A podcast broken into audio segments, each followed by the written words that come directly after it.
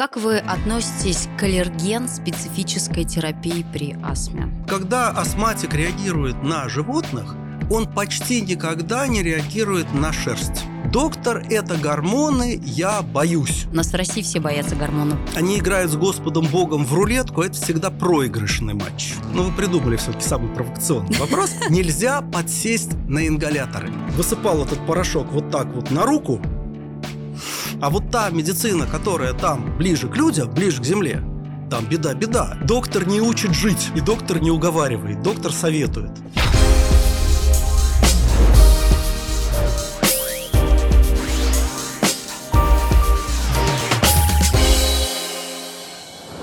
Это news.ru и подкаст «Надо разобраться». Сегодня поговорим об астме. И у нас в гостях кандидат медицинских наук, врач-пульмонолог Александр Пальман. Александр Давидович, здравствуйте. Добрый день. Давайте начнем с астмы. Это очень тяжелое заболевание. Люди во всем мире мучаются. Вот три основных признака астмы. Ну, давайте начнем э, с того, что я чуть-чуть с вами не соглашусь. Э, астма совершенно не обязательно тяжелое заболевание. Да, то есть это, в принципе, заболевание, от которого люди не страдают? Нет, ну, э, всегда бывают случаи, когда люди страдают от того или иного заболевания. Но э, если употреблять именно термин страдания, то если все делается правильно, то за редким исключением астма превращается из именно тяжелого страдания в некие нюансы образа жизни. Ну, во-первых, есть случаи, когда симптоматика минимальна. Надо понимать, что астма – это не тяжесть болезни. Это совершенно не обязательно удушье, скорая помощь, реанимация, инвалидность. Можно всю жизнь чуть-чуть подкашливать, это будет бронхиальная астма. Важен не сам кашель или удушье, важна причина их происхождения. Да, это первое. Второе. Опять же, да, есть отдельные пациенты, которые страдают очень тяжелой бронхиальной астмой. К счастью, их не так уж и много. Но даже когда приходит пациент с достаточно серьезным обострением, и этот человек испуган, он в панике, доктор, что со мной теперь будет? Ну, если вы не планируете летать в космос и служить в спецназе, то, скорее всего, ваша жизнь никак не изменится. Даже так? Но еще раз, есть некоторые люди, их, к счастью, немного, которым не повезло. У них тяжелая, трудно поддающаяся лечению астма. В большинстве случаев, если диагноз поставлен правильно, пациента лечат правильно, и он, что немаловажно, сам правильно лечится, то астма из страдания превращается в некие нюансы образа жизни пациенту с астмой, даже с хроническим течением, так называемым персистирующим, когда полностью избавиться от э, и добиться затухания заболевания длительного мы не можем, вот ему, кроме как поесть, попить, поспать, еще надо пару раз в день подышать неким ингалятором. Вот эти вот э, регулярные э, скандалы на м, крупных соревнованиях у лыжников, у пловцов, что вот они пользовались бронхорасширяющими ингаляторами, они их использовали как допинг, уверяя, что у них астма. Вы знаете, действительно, некоторые из них пользуются этим как способ улучшить переносимость физических нагрузок. Но я с легкостью верю, что многие из них и правда болеют бронхиальной астмой. Ребенок страдал в детстве астмой, чтобы его заболевание э, как-то компенсировать, родители отдали это этого ребенка в спорт, и ребенок дорос до спорта больших достижений. Он не перестал быть астматиком, он пользуется этими ингаляторами, но при этом он олимпийский чемпион, это лишний раз доказывает, что если врачи ставят диагноз правильно, и если пациент ведет себя правильно, то э, практически любая работа, практически любой спорт, э, прекрасные здоровые детишки, и рожают наши даже тяжелые пациентки с астмой прекрасно совершенно. Там есть кое-какие нюансы, но это уже как бы врачебные заморочки. Но на какие признаки нужно обратить внимание, чтобы понять астма? Вот что происходит? Кашель, вот вы говорите. Значит, да? Э, давайте так. Сам по себе симптом не столь важен, потому что мы с вами уже договорились. Будет это кашель, будут это хрипы в груди или будут это приступы удушья, уже не столь принципиально. Для нас важно, что в основе этих э, эпизодов, этих симптомов лежат некие астматические механизмы. А дальше вот типичные э, рассказы, ну, скажем так, недиагностированного начинающего астматика. Доктор, я могу ночью проснуться от кашля. Доктор, вот я прихожу к друзьям, у них толстый пушистый кот, он мне очень нравится, я его глажу, но у меня потом слезы из глаз и в груди закладывает, а я выйду на воздух, и все проходит. Доктор, у меня с детства бронхит. Доктор, я простужаюсь, а потом вроде все ничего, но я еще месяц кашляю. Доктор, у меня любая э, вирусная инфекция моментально опускается вниз в легкие и начинаются хрипы. Вот как бы вот такие вещи – это то, что может наводить на э, ну, первичное размышление о том, не астматическая ли природа этих жалоб и этих симптомов. Астма бывает еще не аллергическая, вы сказали. Почему тогда она возникает, если у нее не аллергический вот этот тип? Почему у одних возникает аллергическая астма, а у других не аллергическая? На этот вопрос вам никто не ответит. Может быть, вообще по прошествии многих лет э, и детальных исследований вообще скажут, что это два разных заболевания. Не принципиально. Надо четко понимать, что есть две астмы – аллергическая и неаллергическая. Что такое астма? Да? Это не аллергия или не аллергия. Астма – это воспалительное заболевание. Это очень важно понимать, когда мы перейдем к тому, как ее лечить. Хроническая, да? А острая, понимаете, в чем дело? Астма, она всегда хроническая. Астма – это исходно хроническое заболевание. Если один раз возникла астма, то этот диагноз у человека будет пожизнен. Это не значит, что он всю жизнь будет болеть. Бывает, доктор, у меня в детстве была астма, а потом она прошла. Она не прошла. Это называется стойкая ремиссия. И через 10 лет, через 20 лет, через 30 лет есть риск, что она опять вернется. Когда астма присутствует в своих вот, ну, симптоматических проявлениях, это некое воспаление. Воспаление не связано с вирусами или бактериями. Оно связано с теми или иными иммунными механизмами, часть из которых может реализовываться через аллергические механизмы.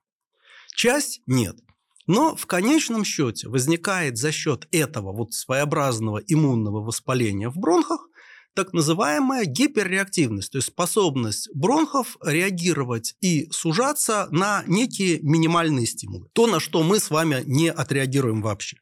Это могут быть аллергены, это может быть э, и неспецифические стимулы, положим, человек вышел на холодный воздух из тепла и так далее. Вот. В ответ на этот стимул происходит сужение бронхов. Это сужение бронхов проявляется той или иной симптоматикой. Кашель, хрипы, заложенность в груди, нехватка воздуха – это уже не принципиально.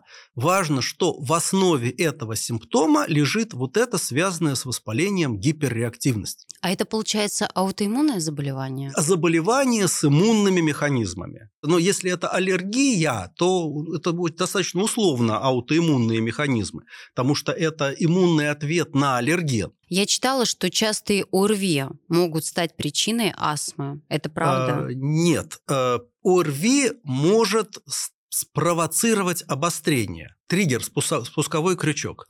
Вот это вот доктор, я в детстве часто простужался, и у меня теперь астма. Ну, сейчас все дети часто простужаются, болеют, и я вот как раз спрашиваю, потому что переживаю, а вдруг у моего ребенка Значит, потом если будет? вашему ребенку генетически Повезло? На, на, на роду написано заболеть астмой, mm то первые симптомы могут проявиться после той или иной респираторной инфекции. Точно так же, как респираторная инфекция может стать причиной разной степени тяжести обострений у уже болеющих бронхиальной астмой. Это не причина астмы. Вот раньше говорили инфекционная астма, да, вот пациент простужается, у него начинается ухудшение самочувствия. Нет инфекционной астмы. Вот это важно, потому что некоторые люди в заблуждении, потому что а вот я заболел, потому что вот грипп у меня был, и все, теперь у меня инфекционная был астма. грипп, и это спровоцировало начало астмы. Астма – это совершенно другая тема. Но действительно респираторная инфекция может быть причиной первого обострения, то есть дебюта, и дальнейших обострений. Почему у некоторых людей вирусные и бактериальные инфекции провоцируют обострение, а у других нет, ответить на этот вопрос зачастую невозможно. Человек, который болеет бронхитом, бронхит всегда переходит в астму? Есть астма, есть другие заболевания.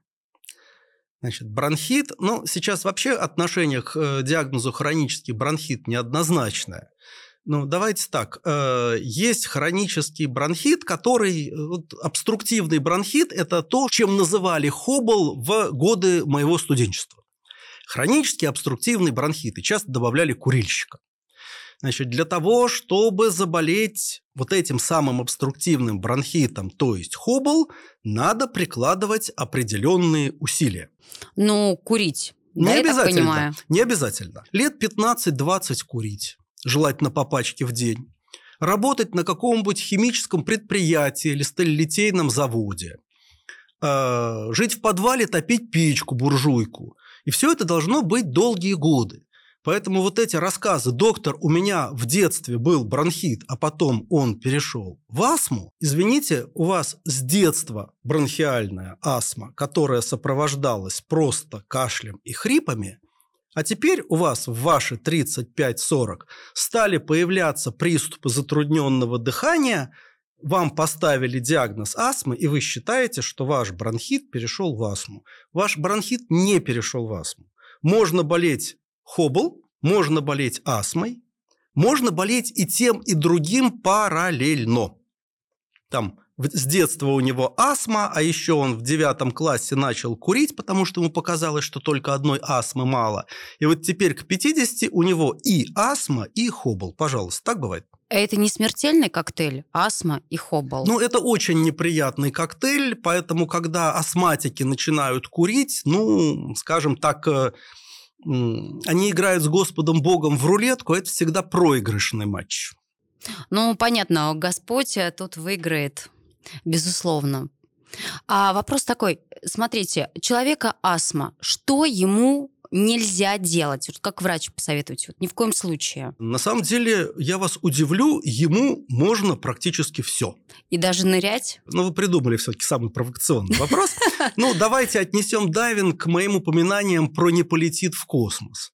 Э, конечно же, ситуации потенциально опасные, как, э, где может потенциально опасно проявиться приступ удушья, из, из ситуации из этой нельзя быстро выйти, я не вижу никаких проблем, если это такой э, курортный дайвинг с погружением на полтора метра э, красивых рыбов посмотреть. Прекрасно. А вот тот дайвинг, который вот экстремальный, ну, наверное, здесь э, риск не соответствует, и это нерационально. Хорошо. А, вот, э, а, а дальше все идет по принципу. Разрешено все, что не запрещено. Доктор, а мне можно ходить с моей астмой в баню? Да, а как кстати. вы в этой бане себя чувствуете? Доктор, как заново родился? Ходите, конечно. То есть это все индивидуально получается? Все очень индивидуально. То есть кому-то баня идет, кому-то нет. И также можно сказать про занятия спортом. Вот, кстати говоря, что бы вы посоветовали? Каким спортом? Любым заниматься? И бегать, и физические нагрузки, и плавание? Чисто теоретически, если исходить из диагноза астмы, то это, конечно же, спорт любой аэробный, который разрабатывает дыхание, легкие. Легкая атлетика, бег, плавание. Плавание вообще замечательно, потому что это и разработка легких, и при этом закаливание. Это уменьшает количество респираторных инфекций, автоматически понижает риск обострений. Но, в принципе, нет какого-то спорта, который бы был противопоказан пациенту с бронхиальной астмой. Надо четко оценивать, если у человека аллергическая астма, и он точно знает, что у него аллергия на домашних животных, ну, не надо с радостью заводить ребенку хомячка – да, или морскую свинку. Ну, или кошечку, да. И кошечку, но... да, вот. сибирскую, огромную, пушистую. Нет, ну, насчет, кстати, пушистых это иллюзия абсолютно. Так, а с этого теперь поподробней. Когда астматик реагирует на животных, он почти никогда не реагирует на шерсть.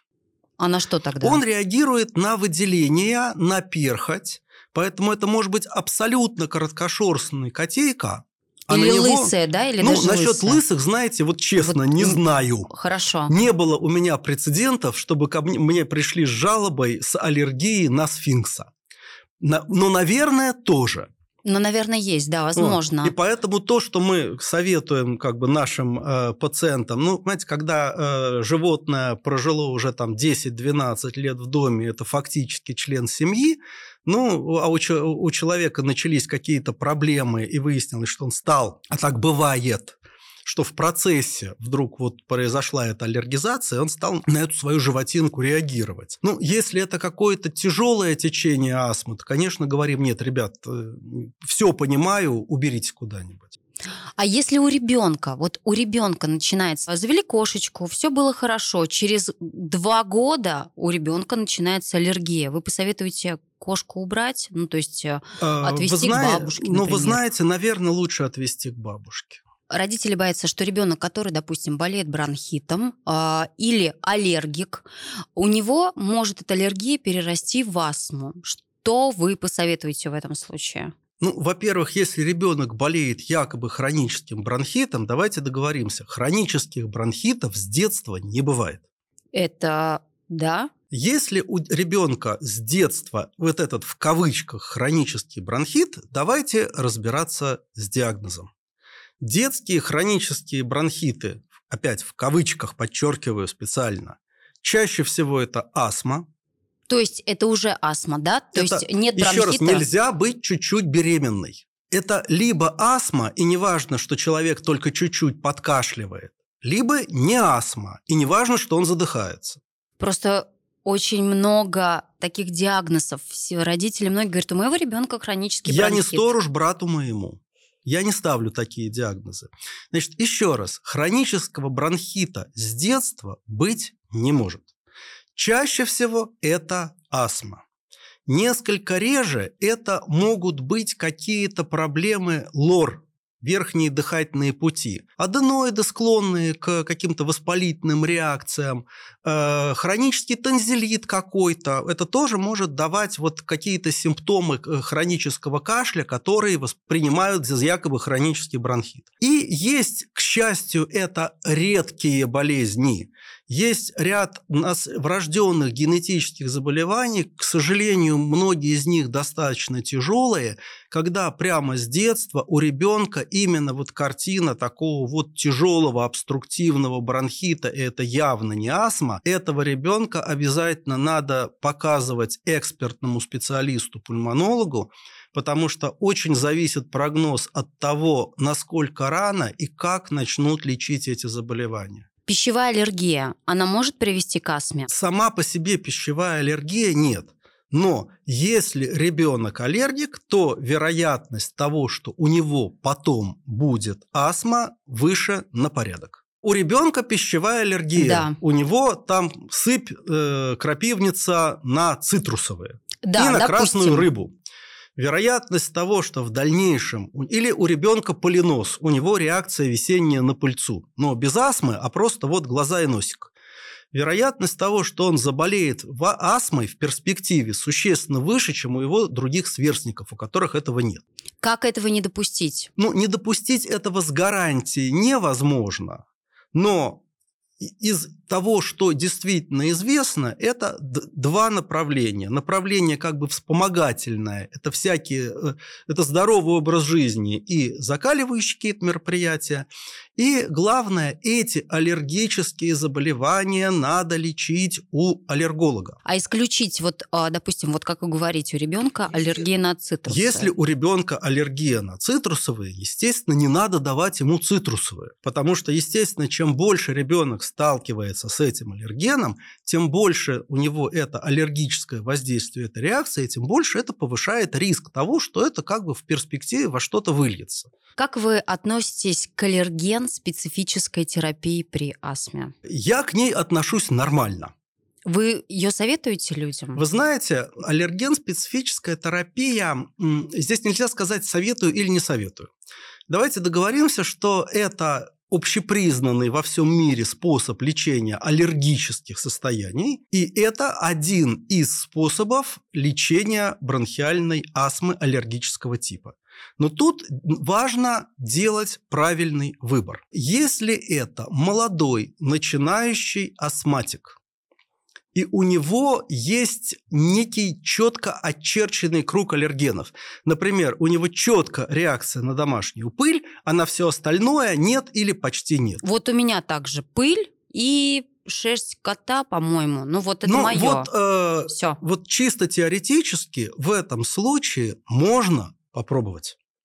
Если это уже достаточно тяжелое течение бронхиальной астмы, чем больше аллергенов, тем меньше вероятность достаточного хорошего эффекта. Можно ли пробовать лечить астму аллерген специфической терапией? Известно, что при аллергических ринитах и аллергических конъюнктивитах помогает лучше, чем при астме. Лечение аллергического, например, ринита аллерген специфической терапии понижает риск трансформации этого заболевания в бронхиальную астму. Долго нужно лечиться, кстати? Не 2-3 дня, но все-таки, так как я не специалист-аллерголог, подробно все-таки я бы не взял на себя ответственность отвечать на эти вопросы. Это курс, который требует предварительной диагностики, это курс, который занимает определенное, не очень короткое время. И да, есть и пациенты, у которых это очень хорошо срабатывает, но надо понимать, что а, это не панацея, и Б – это не то, что вот некие опасные лекарства и абсолютно безопасная аллерген-специфическая терапия. Там тоже могут быть осложнения, они могут быть достаточно серьезными. Спутником астмы часто бывают полипы в носу. Как остановить вообще эту напасть? полипы, а вот как раз как только появляются полипы, вот тут мы начинаем говорить о том, что это один из признаков – неаллергической астмы. Астма плюс полипы – это э, либо неаллергическая астма, либо, ну, опять, она может быть смешанная. Там могут быть механизмы и аллергические, и неаллергические в одном флаконе. Когда появляются эти полипы, к ним надо относиться очень внимательно и очень осторожно. Ну, э, так называемое консервативное лечение этих полипов – это использование специальных гормональных спреев в нос чаще всего. По поводу их хирургического удаления – да, это общепринято, но надо четко понимать, что это надо делать в тот момент, когда астма затухает. Потому, когда вот пациент абсолютно стабильно себя чувствует, потому что, опять, по не очень понятной причине э, хирургическое удаление э, вот этих вот связанных с астмой полипов может привести к достаточно ощутимому обострению бронхиальной астмы. У моего знакомого, который страдает астмой, у него полипы в носу, он их удаляет, и они заново появляются. Да, они, к сожалению, заново появляются. И когда эти полипы растут, как грибы после дождя, все-таки, к сожалению, это обычно пациенты с достаточно тяжелым течением бронхиальной астмы. А вы говорили, гормональные спреи нужно при полипах использовать. А это действительно помогает? Это, это хороший метод лечения? Есть понятие базисная терапия угу. бронхиальной астмы. И основными противовоспалительными средствами, не единственными, но основными противовоспалительными средствами для лечения бронхиальной астмы являются ингаляционные гормональные спреи. Доктор, это гормоны, я боюсь. Ну, ну это, а... мне кажется, нормальная история. У нас в России все боятся гормонов. Ну, понимаете, во-первых, давайте так. Пункт первый. Гормоны бывают разные. Гормоны щитовидной железы и гормоны надпочечников – это совершенно разные гормоны. Те гормоны в тех дозах, которые мы даем нашим астматикам, Плюс ингаляционно, то есть их в кровь попадает малая часть, они большей частью не всасываются, они действуют местно. Никаких гормональных побочных эффектов от этих ингаляций не может быть, потому что не может быть никогда. Вот периодически девушки, доктор, я не буду гормоны. Говорю, что, боитесь стать толстой и волосатой? Да, боюсь. Ну, если дышать э, ингаляторами и кушать булочки с маслом, то станешь толстой. А если дышать ингаляторами и заниматься спортом, а кушать салатики, то будешь худенькой. Не, ну, конечно, она переживает. А вдруг у нее прыщи в, будут на лице, она поправится. Ну, мы такие, да, мы должны уточнить лишний раз. Вот уточняю. Есть непреложное правило. Нелеченная или недолеченная астма всегда хуже и вреднее, чем ее лечение. Я не знаю другого способа минимизировать риск трансформации легкой астмы в тяжелую, как лечить ее правильно и адекватно. Так что никаких системных вот этих общих побочных эффектов от ингаляционных гормонов не бывает.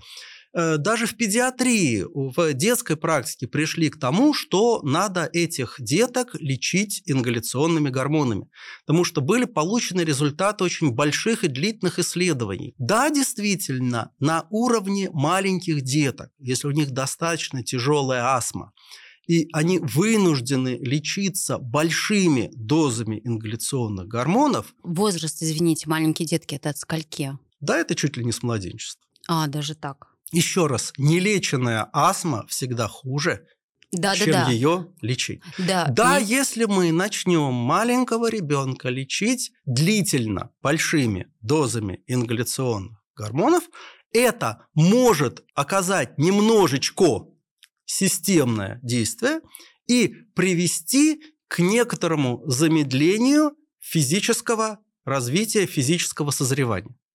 Но были сделаны исследования, которые показали, пациенты с тяжелой астмой, получающие и не получающие ингаляционные гормоны, могут демонстрировать задержку физического развития. В одном случае это связано с лекарствами, в другом случае с тяжелым течением астмы.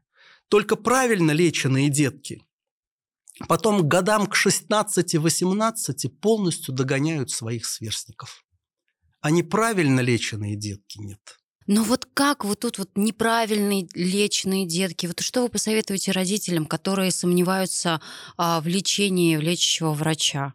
А, ну, если они сомневаются в лечении лечащего врача, то надо дойти другого лечащего врача. Вот и все получить мнение двух-трех специалистов. Нет, понимаете, в чем дело? Ну, если вы хотите, то двух-трех ради бога.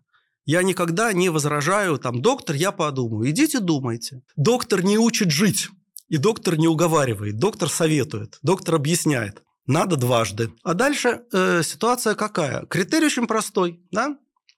Э, там вашему ребенку поставили диагноз астмы назначили лечение. Вам все объяснили, вам все рассказали, ребенку лучше, он прекрасно себя чувствует. Замечательно. Вас что-то не удовлетворило? В первую очередь в самочувствии ребенка. Сходите к другому доктору. Только избави Бог одновременно лечиться у двух или у трех одновременно. Доктор должен быть один. Не верите этому, уйдите к другому. Хотя, к сожалению, периодически встречаю, что пациентов, что их родственников, которые гуляют по кругу от доктора к доктору, делают то, что хотят, зачастую выбирают из всего списка то лечение, которое им больше нравится, но это, к сожалению, тупиковый и по прогнозу очень нехороший результат. А вот вы меня на них подсадите.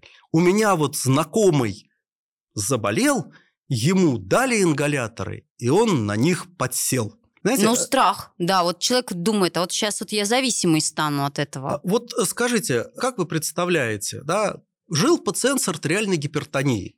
220 и 120, головные боли, скорые. И попался ему хороший кардиолог. И назначил он ему лекарства. И назначил пить таблетки, и говорит, назначил смотри. пить таблетки. Да и пей их, как отче наш. И у него давление теперь 120 и 80, он бодр, свеж, гуляет, занимается спортом и так далее. Так и наш русский э, пациент говорит, ага, значит, подсадил на таблетку, Нет, вы, вот, видите, вы знаете, какой, вот гипертоники или диабетики, я не вижу диабетиков, ну, я не, не эндокринолог, но что-то мне не встречалось э, пациентов с сахарным диабетом тяжелым, которые бы говорили, что их подсадили на инсулин. Они говорят, спасибо, доктор, я, доктору, я понимаю, что он для меня сделал. Те же самые гипертоники. Спасибо доктору, я понимаю, что он для меня сделал. Но есть люди, которые не доверяют докторам. Они считают, что вы подсаживаете их на какую-то терапию, на какие-то таблетки. То есть вот такое отношение Но, бывает, к сожалению. Вы знаете,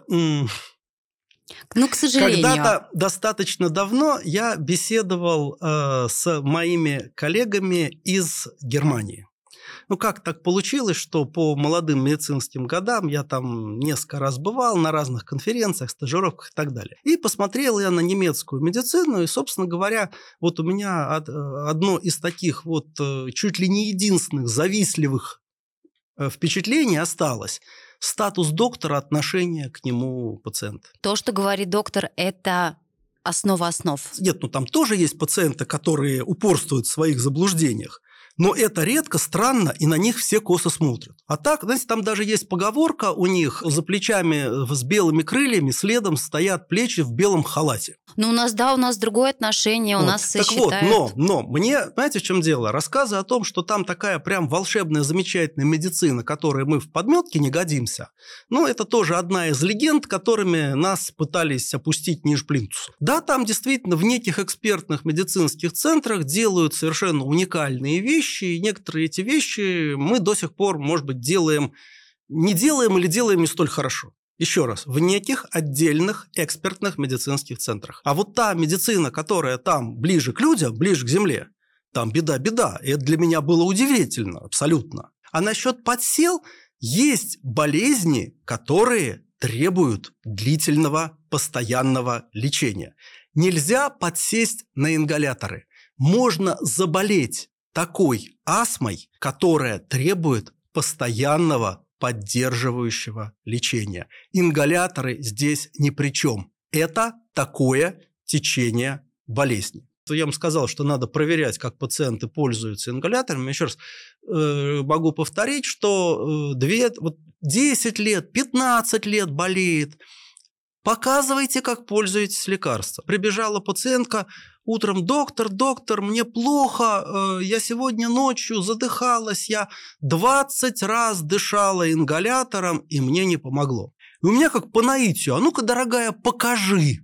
Как, как пользоваться ингалятором? Ну-ка, Покажи-ка, покажи. как она это делала-то. С вытянутой руки в открытый рот. Говорю, и что, раньше помогал? Говорит, два года. А что, не так? Рассказывать можно как медицинский анекдот. И ну, вот эта вот девочка с индых- вдыханием ингалятора с вытянутой руки в открытый рот. Дальше был совершенно замечательный пациент, который прыскал ингалятор в рот на выдохе, чтобы передозировки не было. Переживал, переживал. Вот. Был пациент, э, который... э, Есть некоторые э, лекарства аэрозольные, а некоторые в капсулах, порошковые. А вот э, пациент э, открывал капсулу, высыпал этот порошок вот так вот на руку и вдыхал. Я так вежливо поинтересовался, не перепутал ли он порошок. Вот, он говорит, а что, говорит, это же альталлергия, я решил, пусть и нос полечит. Но должен вам сказать, что, конечно же, с большим отрывом золотая медаль. Пациент такой, знаете, плотненький, лицо красненькое, такое слегка подопухшее. Он делал так. Он снимал с ингалятора колпачок, брызгал в этот колпачок лекарством, а потом делал так. Но это у него, видимо, такая привычка Ну была. вот, поэтому Как подумал, что так должно быть. Поэтому всем пациентам я показываю и у всех перепроверяю. Больше половины случаев тяжелой неизлечимой астмы заканчивается после правильного обучения пациента использованию ингаляторов. Что вы посоветуете, э, там, три совета врача-пульмонолога людям, страдающим астмой? Вы знаете, у меня есть совет. Найдите доктора, которому вы верите, слушайтесь доктора, которому вы верите, делайте то, что он сказал, и вы доживете со своей астмой до глубокой и счастливой старости. Замечательно, спасибо вам огромное. Это был подкаст «Надо разобраться», и мы поговорили про астму. У нас в гостях был кандидат медицинских наук, врач-пульмонолог Александр Пальман. Спасибо огромное. Спасибо.